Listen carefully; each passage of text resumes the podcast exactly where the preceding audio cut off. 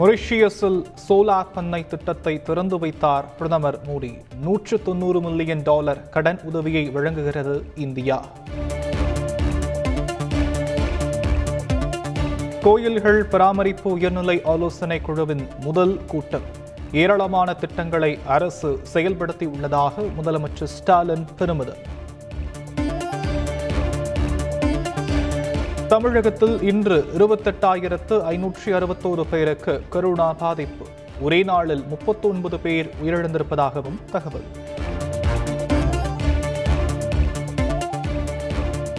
கேரளா மற்றும் கர்நாடகாவில் தினசரி கரோனா பாதிப்பு ஐம்பதாயிரத்தை நெருங்குகிறது. பெங்களூரு நகரில் மட்டும் முப்பதாயிரத்து ஐநூற்றி நாற்பது பேருக்கு நோய் தொற்று.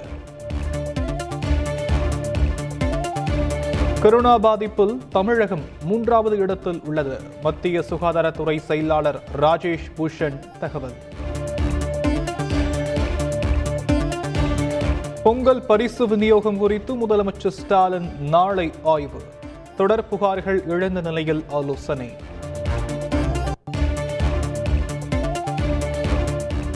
முன்னாள் அமைச்சர் கே பி அன்பழகன் தொடர்பான இடங்களில் நடந்த சோதனையில் இரண்டு கோடியே அறுபத்தைந்து லட்சம் ரூபாய் பறிமுதல். ஆறரை கிலோ தங்கம் மற்றும் பதினான்கு கிலோ வெள்ளி கண்டறியப்பட்டதாகவும் தகவல். பொங்கல் பரிசு தொகுப்புகளில் முறைகேடுகளை மறைக்கவே அன்பழகன் வீட்டில் சோதனை. எதிர்க்கட்சித் தலைவர் எடப்பாடி பழனிசாமி குற்றச்சாட்டு. பொங்கல் பரிசு தொகுப்பு பற்றி விவாதம் நடத்த தயாரா? எதிர்க்கட்சித் தலைவர் எடப்பாடி பழனிசாமிக்கு அமைச்சர் சக்கரபாணி தகவல். தஞ்சை அருகே பன்னிரெண்டாம் வகுப்பு மாணவி தற்கொலைக்கு மதமாற்றம் காரணம் இல்லை. மாவட்ட காவல் கண்காணிப்பாளர் ரவிளை புழியா விளக்கம். உத்தராகண்ட் கோவா மாநில தேர்தலுக்கான பாஜக வேட்பாளர் பட்டியல் வெளியீடு. கோவாவில் மறைந்த தலைவர் மனோகர் பாரிக்கரின் குடும்பத்தாருக்கு சீட் மறுப்பு.